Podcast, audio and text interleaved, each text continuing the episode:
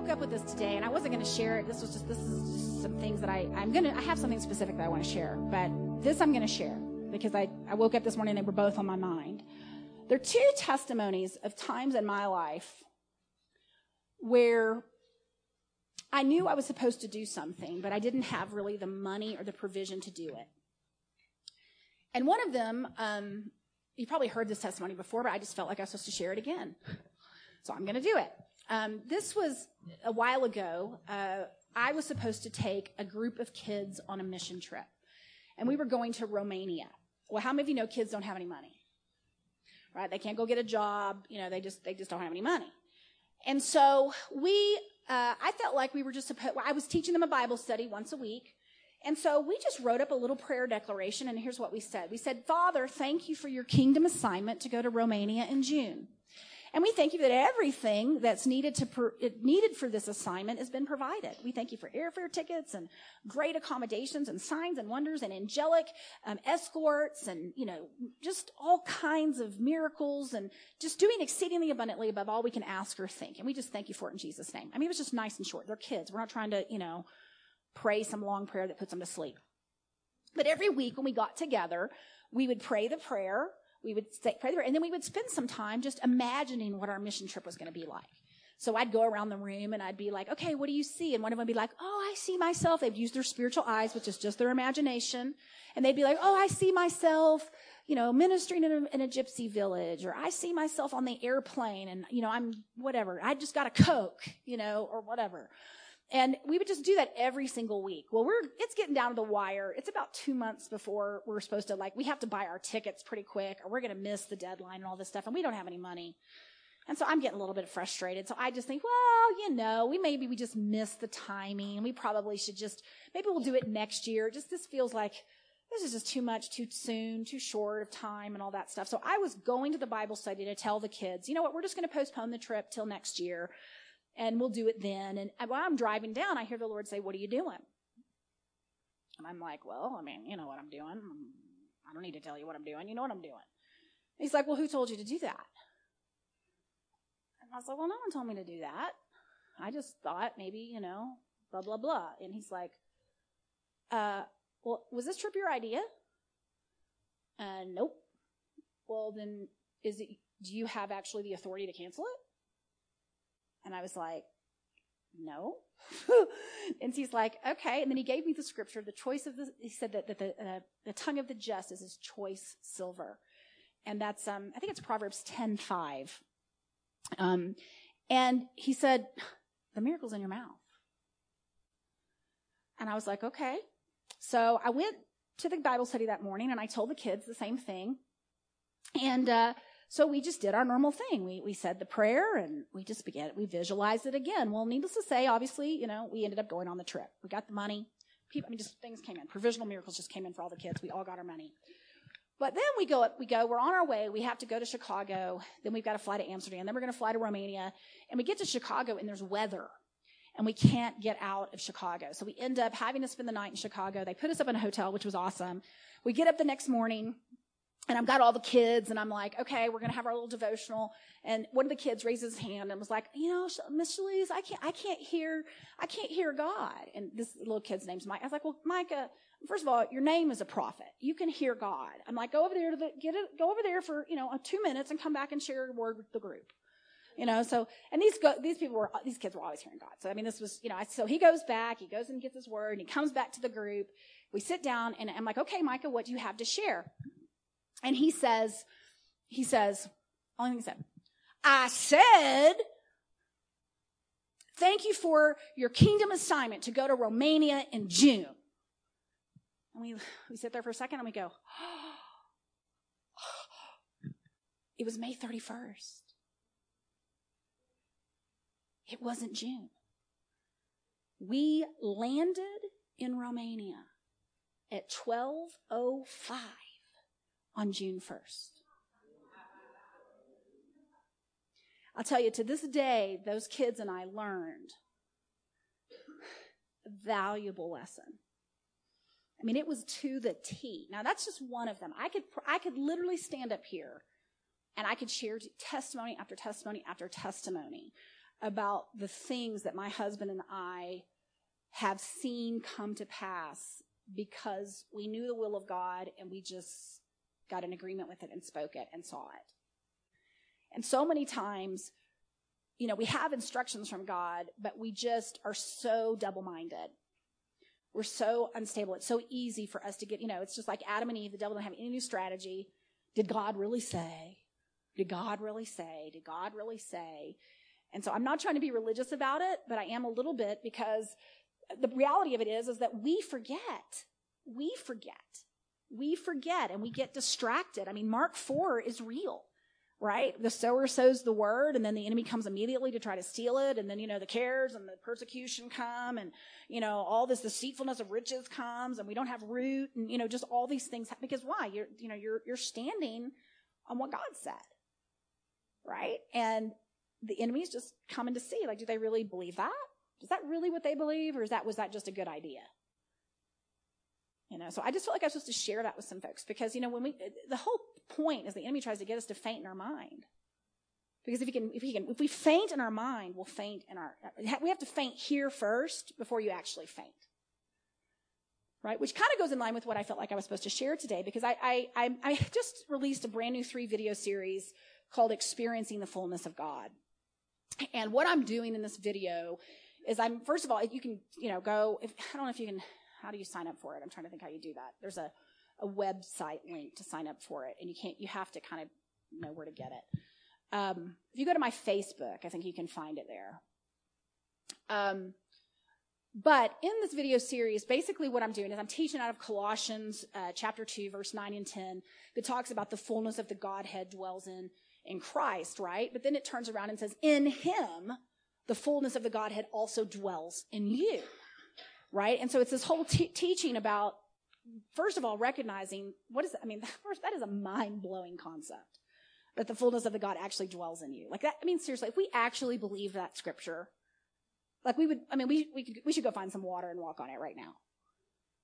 No, I'm not being kidding. Like really, if we really believe that scripture, if we really believe that the fullness of the Godhead was in us right now, what would we actually do?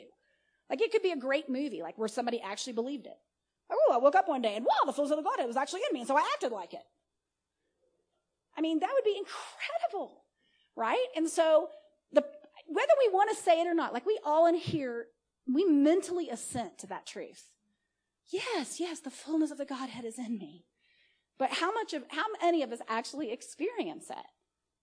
You know, when John Crowder talks about these crazy miracles that he saw, where, you know, he's out in the middle of the dairy farm and the milk starts, the church gets milked, you know, or people levitate. I mean, just crazy stuff. Do, you know why that happens for him? It's not that he's so anointed. Oh, y'all better hear me. It's not that he's so anointed. He just experiences what's real. He actually experiences what's actually real. And so because he experiences what actually is real, what is real actually comes. So the difference between you and John Crowder, or us and John Crowder, is that we don't experience it. And too much of the Western church, we, we go, we, we just, we're, we're hearing. We're hearing, but we're not doing. And my job is I teach you how to do but not do from a self effort. Because this isn't a self effort doing, right? This is a, this is a father in me does the work. It's an, it's just a simple, a, like I said, it's just as simple as a shift in awareness. It's just an awareness. It's a, it's an awakening. It's a, just a simple, it's true. It's, and, and you begin to experience it. Now, why am I sharing that? Because I am doing a series right now, not in Colossians 2, verse 9 and 10, which is phenomenal. Get the free free three video series and I'll talk to you about how simple it is to experience that. But I'm going to run you through a little bit of experiential activation today. Because I've been teaching out of Philippians chapter 3, which is also just insane. I mean, the Bible is insane, you guys. Like, we act like we're sane people in church. Like, we need to just get over the idea that we are doing something that is sane. And like we're trying to be all dignified in it. No, we are absolutely insane. We believe God Almighty lives inside of us. Like, I'm sorry, that will put you in a straitjacket in all 50 states in the United States.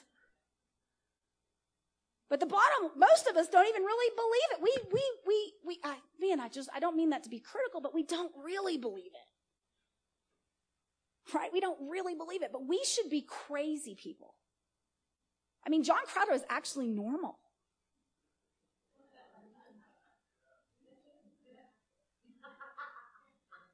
Why? Because he's out of his mind. And that's, I mean, I get, I get that, that, that we are, we are so afraid of the opinions of men. We are so afraid about what people are going to think about us that we live natural lives. And we conform into an image that keeps us not transformed. Don't be conformed to the image of this world, but be you transformed by the renewing of your mind. So we never get transfigured. Not just transformed, transfigured. Because the root word of that is metamorpho, and that's a transfiguration. So that means that the Jesus in you is about to be seen outside of you. And let me tell you, that's a spooky thought. If we think Jesus out, being seen outside of us is like the gentle dove, no, he is radical. He is radical. He attracts homosexuals. He attracts the heroin addicts. You know, I tell people, you know, and this is, I, talk about it more in Emerge, but you know, I spent a whole year meditating on the one scripture, Christ in you, the hope of glory. This is way before I read Mystical Union. I didn't even know. I was a brand new believer. And I didn't know anything about anything. And Lord just told me, He just said, hey, I was so insecure and so like, oh, I'm so glad that I got this early in my Christian walk and I didn't get too drawn into this whole works mentality. See, when you have this low self esteem and you really couldn't do Christianity on your own, like you have a really weak will, right? Like for me to be a good Christian on my own, that would have been a really a miracle. That would have been a miracle for me to actually be a Christian. I mean, I was crazy. Like literally, literally, like I was diagnosed with manic depression. Like I literally was crazy. And so for me to be a good person and be a good Christian, I mean, like that wasn't going to happen. That was not going to happen because I made a decision and I followed a 10 step program. Like I was not going to be a good workspace Christian. I was going to have to be a grace based Christian. And like anything that happened was going to have to be him. Right? And that's such a gift. Oh, that is a huge gift. That is a huge gift to not have to go through being delivered of self righteousness. God, that's a gift. You know, where you're just continually trying to, to, to do something that's impossible for you to do, no matter how hard you try. Right? And so, but I meditated on this scripture, Christ in you, the hope of glory, for a whole year. And he would tell me, stand in front of the mirror till you can see it. Well, you know, I didn't know what he meant. Like, I'm standing in front of the mirror, like, I'm just seeing me. I don't know what he means. I didn't know about enlightened eyes of my understanding. I didn't know that my imagination was actually a spiritual faculty. I didn't know that that was what you were supposed to use to see the unseen. And then if I did know that, you know, I mean, you think, oh, that's the occult or that's New Age or something. I mean, they just hijacked it. They just hijacked it. The enemy doesn't have anything of his own. He owns nothing. He's had to hijack it all from humanity.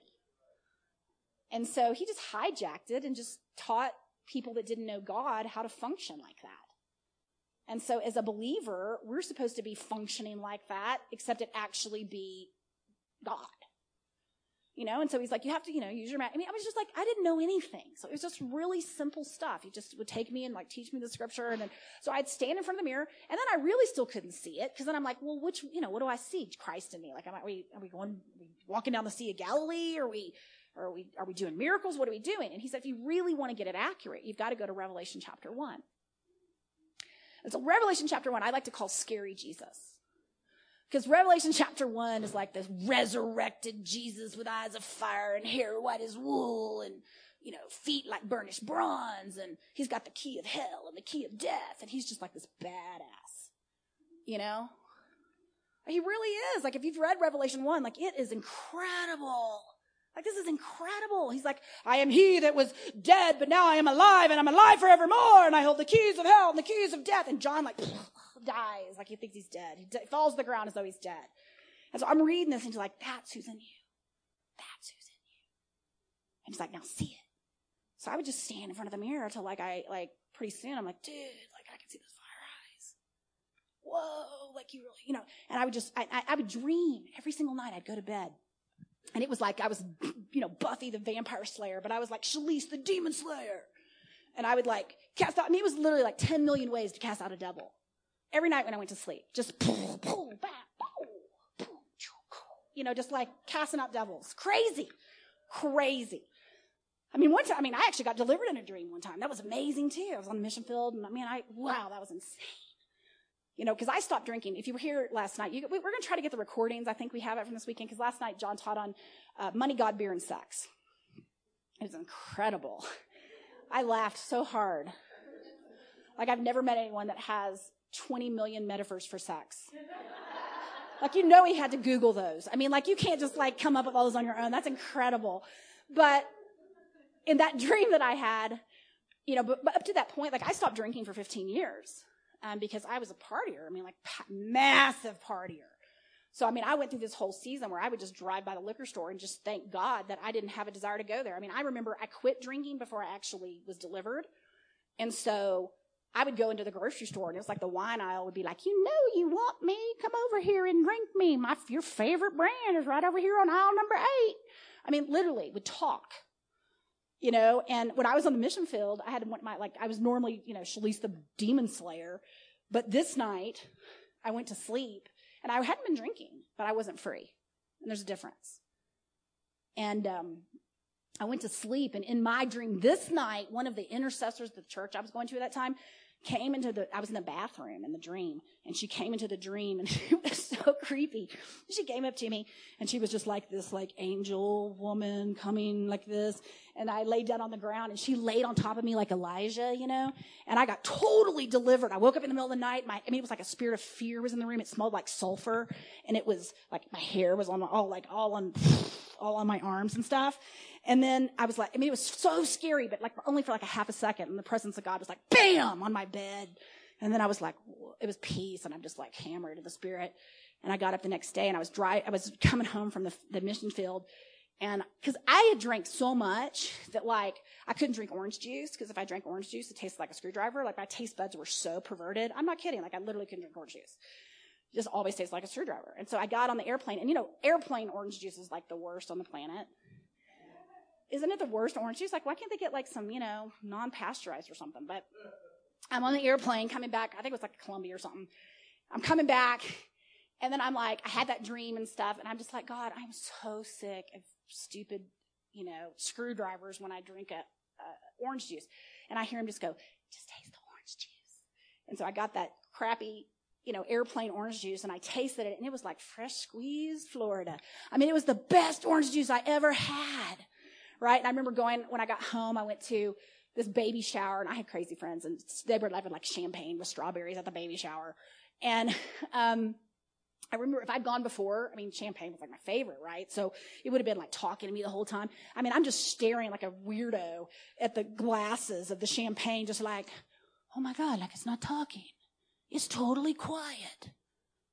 This is amazing. Like, I mean, it was just freedom, like freedom, total freedom. And so, like for 15 years, I mean, I was just like, I mean, I was so free. I mean, I didn't drink, but I, it was like I just just had no fathom of it. I don't know how I got on this. Oh, I know how I got on it because I was talking about Shalise, the, the devil slayer or whatever. But that has a good ending to it. But I'm going to go back to the devil slayer because when I was meditating on Christ in you, standing in front of the mirror for a year, I would literally go to get gas and heroin. I lived in Chicago. I had this was right when I was starting inner, center, inner, inner city ministry, and I'm telling you, heroin, addicts would come up to my window, knock on my window. I mean, seriously, crazy people. People have always said, "Shalise, the craziest people are attracted to your ministry." not, not y'all. y'all are fine, but you know, I think the craziest people are attracted to Jesus. You know, and so when you start to get a revelation of this. Like not just, not just a revelation, but you experience it. You actually experience it. All right. So I've been teaching. I'm not going to take a long time. I know I'm acting like I'm taking a long time, but I'm actually going somewhere. So we've been, we've been in um, Philippians 3, right? For those of you that have been following along, I've been telling everybody, read this, read this, read this, read this. This is amazing. And my, I'm going to start with really verse 10 because that's where the apostle Paul really, this is the apostle Paul's why am I here, right? His why, his life purpose. Here's what he says in verse 10. I'm going to read in the Amplified Version. It says, For my determined purpose is that I might know him, that I might progressively become more deeply and intimately acquainted with him, perceiving and recognizing and understanding the wonders of his person more strongly and more clearly. And that I may in the same way come to know the power outflowing from his resurrection what way? Well, I want to become more deeply and intimately acquainted with that. I want to perceive it. I want to recognize it. I want to understand it. I want to understand not only him, but the power coming from the resurrection. This is incredible. And he says, which it exerts over believers. So this power that came up out of the resurrection wasn't just at the resurrection. It's in us now. And he says, I want to know it. I want to know it. And that Greek is gnosko. So it's not just a know it. I don't want to read about it. I don't want to, you know, hear about it. I want to experience it. I want to perceive it. I want to become acquainted with it. I want to, I'm going to know him and I'm going to know the resurrection. And then he says, so that I may, this is the reason why he wants to share the resurrection, by the way. He says, so that I may share in his sufferings. Now we read that and we think, okay, we just, we're going to share in his persecutions. We're going to share, like, we, I don't know, suffering for Jesus. But that's not the suffering he's, Paul's wanting to share in. He's wanting to share in the crucifixion. He's wanting to actually know gnosko. He's wanting to know the crucifixion and the resurrection and God himself experientially. He wants to perceive it. He wants to become acquainted with it. He wants to get deep inside of God. He wants to get deep into the crucifixion, deep into the resurrection. And then he tells you why he wants to do that. He says, I want to do this so that as I, so he says, I want to share in his sufferings as to be continually transformed. There's that word transformed again, better translated transfigured so I want to continually, right, be transfigured in spirit into his likeness, even into his death. So now I want to experience his death too, right? So that, here's the reason. Here's the reason he wants to experience all of that. The reason I want to know God, reason why I want to know the resurrection, reason why I want to know his crucifixion, reason why I want to know his sufferings, reason why I want to know his death, because that if by possible, I might attain to spiritual and moral resurrection that lifts me out from among the dead while even in the body. Here's what he's saying. I want to live a resurrected life this side of death. I want to experience all of this so that what he got, I actually manifest. So I'm going to step outside of time and I'm going to go beyond my own death to the place where I'm actually resurrected in him with my new glorified body, just like he was. Except I'm going to live that way this side before I ever die. Now that's a life purpose. Now that's a life purpose. That's something worth going for. And then he says, now listen, we read this, we read this so out of context. Well, I'm just going to press towards the mark. What mark? The prize of the high calling. What high calling? That high calling. To live transfigured right now, to live resurrected right now, to live and experience what actually was done for us 2,000 years ago, to actually manifest it, to manifest it. Not just preach it, not just know it, not just share it with others, but actually manifest it. And then he says, that's in verse, right? 12. Not that I've already attained this ideal or that I've already been made perfect, but I press on to lay hold of and grasp and make my own that for which Christ Jesus laid hold of me and made his his own. So this is what he's also saying. He's saying this is, this was Jesus' purpose. Jesus got me for this. And I'm going to lay hold of the thing that I was laid hold of for. So I'm going to make my own the reason he made me his own. Dude, this is incredible. Like, this is so incredible. The potential. The potential. I was just sharing a little bit of my Christ in you thing just because you, I mean, again, you don't know where I came from, but let me just say, like, it's impossible to think about what is possible when you lay hold of these things. It's impossible to think what is possible because what's possible is impossible. And then Paul's like, Hey, he's like, I don't consider brethren that I've captured and made this my own yet. But here's the one thing I do. I forget those things that lie behind and I strain towards what lies ahead, which what lies ahead? More of knowing him, more of stepping into this, more of actually living a transfigured life. Like that's what I'm stretching into. And let me say this. Yesterday's failures are not the place to be looking. How many times you've been around this mountain is not the thing to be focusing on. I'm preaching to myself. Amen. It is not the thing to be focusing on.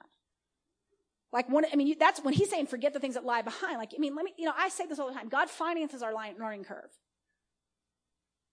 Because we have a learning curve. Whether, I mean, like, what are you going to do? Like, skip your learning curve? Huh? No. I mean, like, he, like, or it surprises him or something. Like, no, he's gonna, he's, no. But you just gotta, you gotta start today. We gotta start today like this is today. Today, my determined purpose is that I might know him and that I might progressively become more deeply intimately acquainted with him, perceiving and recognizing and understanding the wonders of his person more strongly and more clearly. Today, I'm going to experience God. Today, I'm going to experience the resurrection. Today, right this second, right this minute, the present is perfect.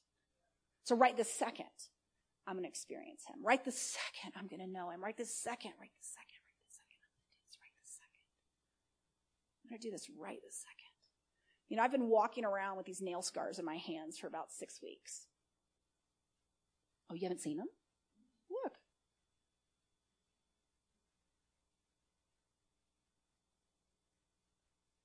They're there just because you can't see them.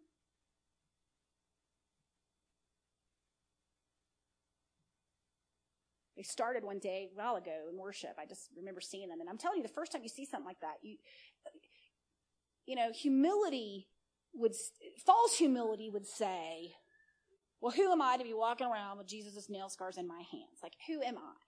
Like, I did not actually go to the cross. I can't even, you know, not go to McDonald's. Right? So who am I to think that I should be walking around with the, I mean, like, I didn't earn these things. I didn't do anything worthy of this. And so we immediately, out of this humble place that is not humble, it's prideful. Try to reject that that is right. But until you can, until you can have his nail scarred hands as your hands, you still are believing that you're, you're alive.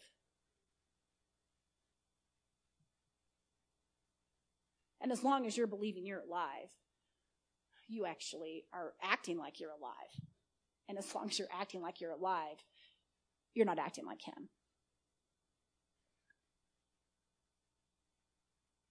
So it's quite the accomplishment to be with my spiritual eyes seeing these things. And I'm telling you, I see it like it's just weird. It's random because I forget because I'm a person. Right? I mean, I got two little kids. They're irritating. They're joyful, but they're also irritating. I mean, anybody got kids? I can be honest. Amen. Amen. Amen. Right?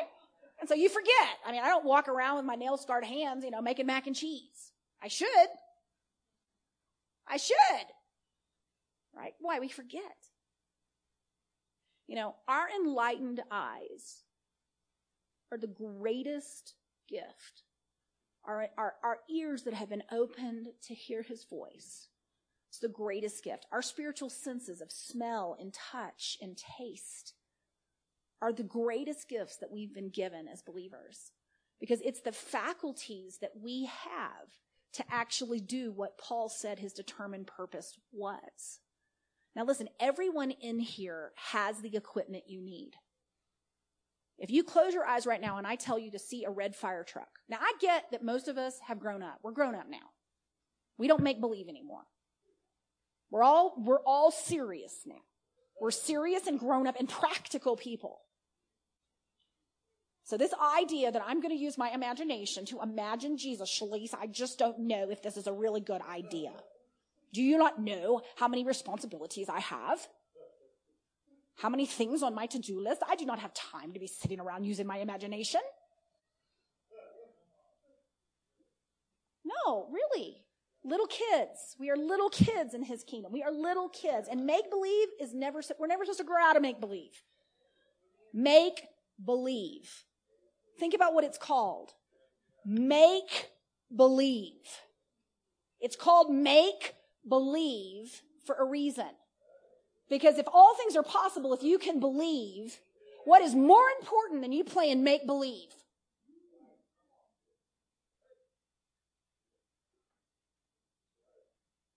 And so we make believe that we are in Christ. We make believe that we are seated in heavenly places with Him. We make believe that the same Spirit that raised up Jesus is in me. We make believe that we are the temple of the Holy Ghost. We make believe. And we make believe by seeing it. Now I'll tell you, I do this all the, I do it all over the place. And I start with people. I mean, I'm, you know, and guys, I work with, I get the privilege of working with people that have been through so much hell in their life. I mean, hell. Hell that you would not believe. Like hell, like sometimes I'm like, I hear it and I just, I don't know how I even, like, I don't, there's certain things you just shouldn't hear. You know, and people's imaginations have been shut down um, for all kinds of reasons. I mean, sometimes it's as simple as, you know, they were made fun of as a kid or people told you're just a daydreamer. You're never going to amount to anything. And so they, they just shut those, the, that make believing capability down. They shut down that childlike wonder and that place where we give ourselves permission to just make believe. You know, and so I always start by saying, let's just make sure that your imagination's actually working. Now that may seem like a really stupid thing, but there are some people that it just doesn't work for because things have happened in their life that shut it down. And so I say, okay, let's just, and I always use this example. I don't know why. I just say it. Like a red fire truck. So if you close your eyes, I, sometimes you can see better. But you just close your eyes and you just see a red fire truck. You're like, Shalise, that is not spiritual at all. No, it's not spiritual at all. You know, experiencing Christ is as simple as seeing a red fire truck, though. The difference is that when you see Him, the atmosphere shifts. You know, when I train people to heal the sick and, re, you know, just operate in signs and wonders, I don't, I do not use principles. So I don't teach them, you know, 60 ways to grow out legs. Although we can. It totally works. It's awesome. It's amazing. It totally will work. You can learn principles all day and you will heal people left, right, up, down, sideways, right around, you know, whatever. It's great, but the problem is, is that you learn principles and you don't know the person. And the person is the point. And so, to me, it's way more important that you experience Jesus because Jesus, this is the way he did, this is the way he taught people to heal the sick. He says, you only do what you see the Father doing. I do it my own self, I can do nothing. But such as I hear, I judge. And my judgment is just because I don't seek my own will, but the will of the Father that sent me. So, but the Father and I are one. The Father in me does the work. So he operated from a place of oneness. He operated from a place where he was just hanging out with Daddy. And daddy would say this, and daddy would do that, and daddy would da da da. So it's three days you didn't go visit Lazarus. Why? Because daddy wasn't going to visit Lazarus yet. He wasn't operating on a principle that may work and didn't work. Why did he have a 100% hit rate? Well, I think because he was communing with Jesus. I mean, communing with the Father. I think he was doing what the Father said to do. And I think when we're doing what the Father says to do, it's like Tim's testimony. When you do what the Father says to do, it works out. The provision shows up. The bill gets paid. Why? Because you're doing what the daddy said. I mean, do you know that that actually always works? It actually always works. So our problem is that we're not doing that. And really the problem is because we don't know how to do that. And we've never even thought that was possible, much less been taught how to do it. Like we actually operate out of principles because principles are better than nothing. But, and you know, principles are hit and miss. Because we're, a lot of times we're operating the principles out of an illusion of separation. Am I making sense? Yeah. Whew, okay. So, red fire truck, you're there. Okay. Now all you you just go from red fire truck to Jesus driving it. The moment Jesus shows up, you're in. You're in. Now, if you really want to have some fun, jump in Jesus driving the fire truck. Because really the goal is to experience Him from the inside. And I'll tell you, this will ruin you. It will totally ruin you for all kinds of prophetic nonsense. Why is it nonsense? Because you're never experiencing Him. Uh, who wants to go to the throne room? I'd rather sit on the throne in Him. I mean, the throne room's great, don't get me wrong, but I'm going to feel unworthy in the throne room. If I'm in the throne room, I'm going to feel like no wonder John's line is dead. Now, I mean, I'm not trying to be irreverent. I'm trying to be like, this is the truth. Like, I remember I went to this one thing, I don't want to say who or whatever, and it was just about this, you know, bringing your stronghold down from heaven, you know, we're bringing it down from heaven. And they went up into the, like, I think it was like a courtroom or something of heaven. And I'm sorry, the whole time I'm there, I'm like up on the judge's stand playing with the, the, the gavel. I'm in, I mean, like, I'm in there, I'm like in the judge. I mean, I couldn't even participate. Because it was too late. I already got in. And I'll tell you, th- that is where you take the John Crowder weekend. You take the weekend and you make it yours. And how do you do that? Really simple. As simple as seeing a red fire truck. You practice using your enlightened eyes. I get that at first it's a little strange. I mean, you guys, I didn't start doing, I mean, I didn't start this way. I didn't start, I started, I was an idiot. Still am an idiot, but I was a real idiot that didn't know, oh, you know, how to, it was okay that I was an idiot. There we go. You know, I mean, just, just, I just, just, it's really simple.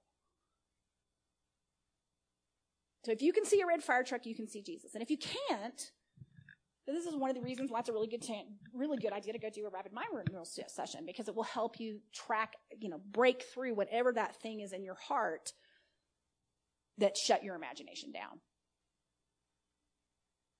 Yeah? So let's do it. Okay? Close your eyes. All right, we're gonna we're gonna do something.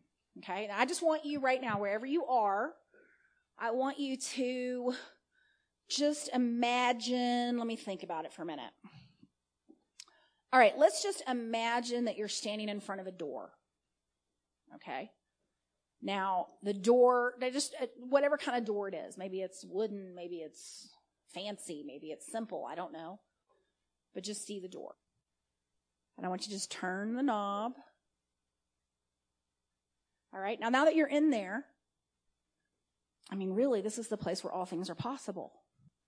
So just whatever you see, we just trust that that's what the Lord's wanting to show you right now.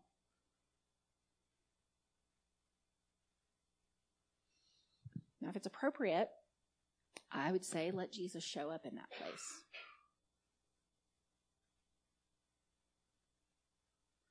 Because we stepped into Christ, but now I'd like Jesus to step into you. Because you're surrounded. You're not just in Him, but He's in you. So let Jesus show up and then let Him step into you. And then one last step, and then we're going to do some things. I'd like you to grow big so that the Jesus that you stepped into, you now become the size of. Whoa. So you're in Christ, Christ is in you and you're in a really big Jesus.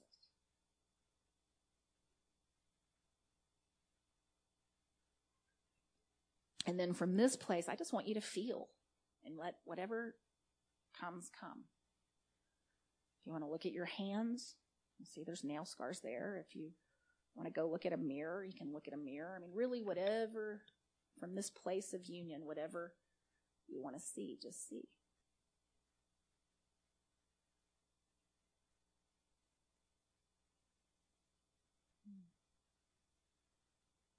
And I know sometimes when you first start doing this, I mean, it really does feel like make believe, or you struggle with it, and you're just like, ah, oh, this just doesn't feel. But the word says that we become mature because through reason of use, we've exercised our senses to discern good and evil. So maturity is practice. Maturity is, is, you know, thank you, Jesus. I'm just going to pray for you in this place. So, Father, I just release an impartation over every person here, Father. I just release enlightened eyes.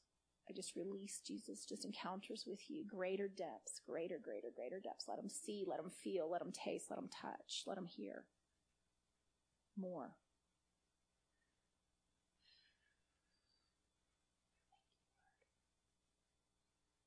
Well, awesome, you guys. I would normally just let us stay here a little bit longer, but it's Sunday morning. You know, we're in the Western Church. We got to get out.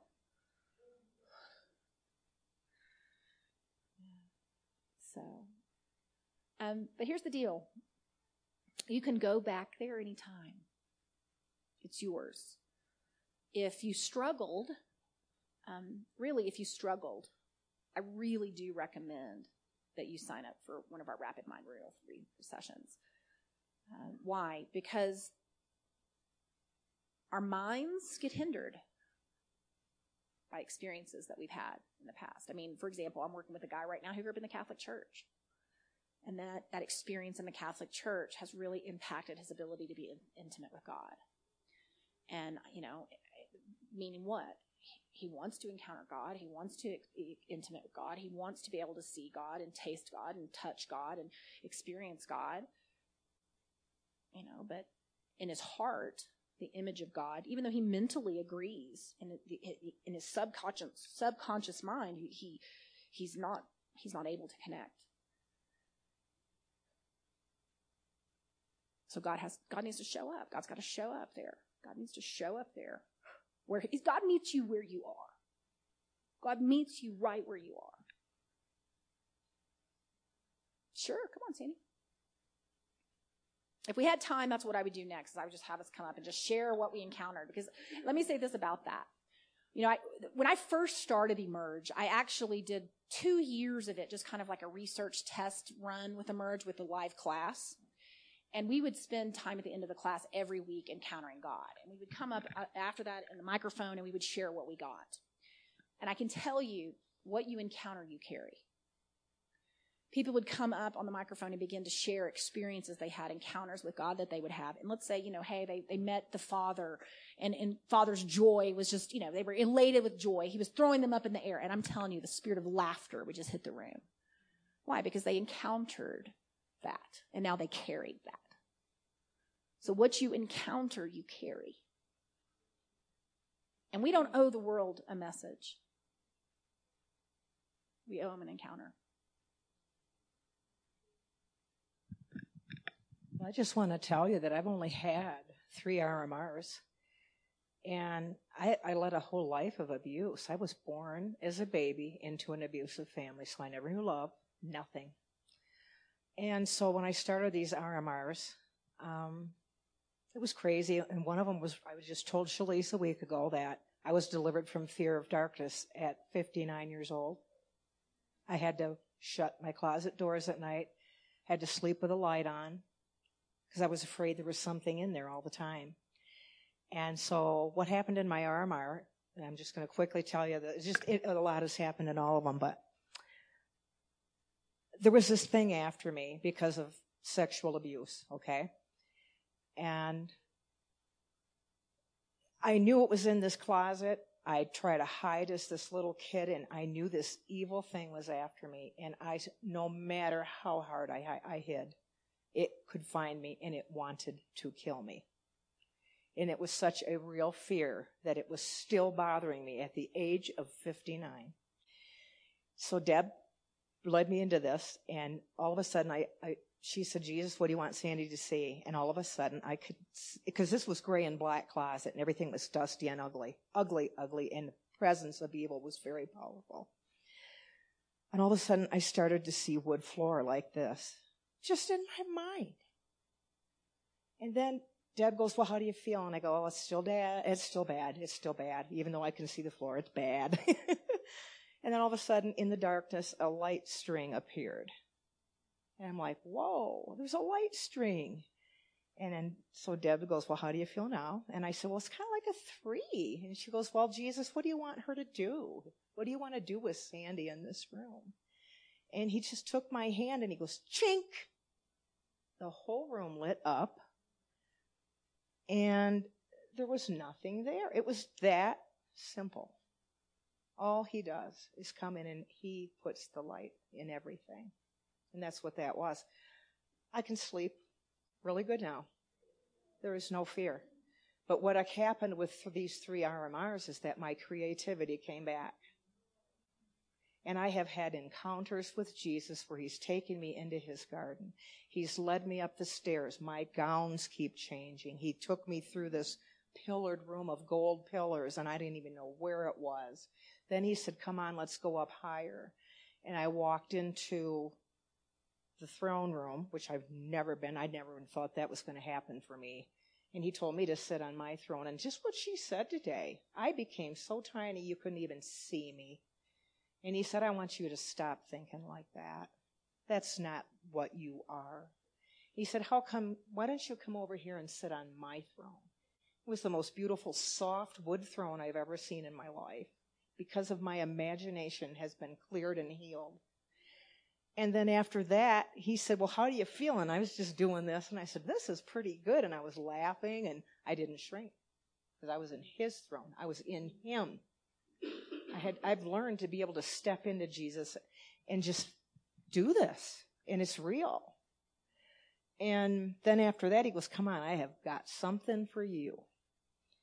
And he opened these great big round beautiful wood doors and we walked in and instantly I was in a bridal gown and he was in the neatest tux I've ever seen in my life.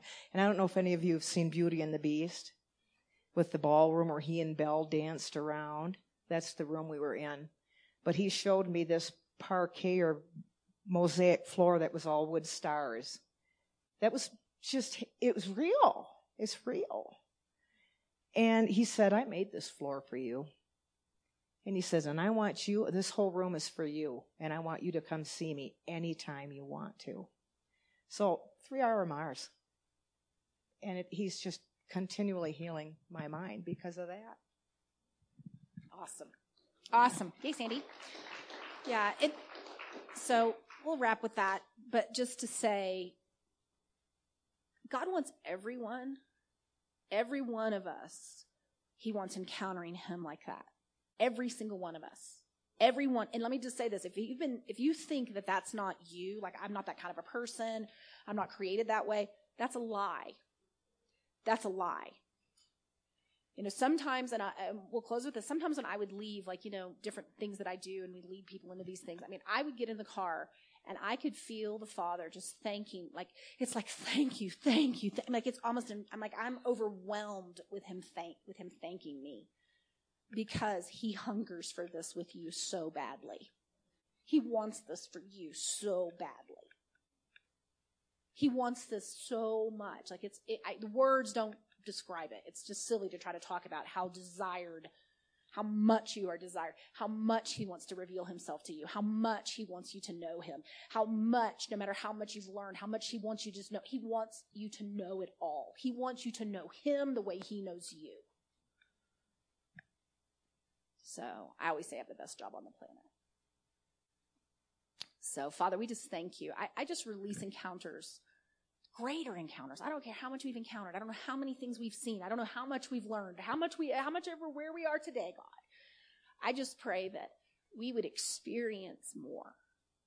We would experience more, that we would just go beyond hearing about and learning about, and we would just experience. We would hear your voice more clearly. We would just just have visions and dreams and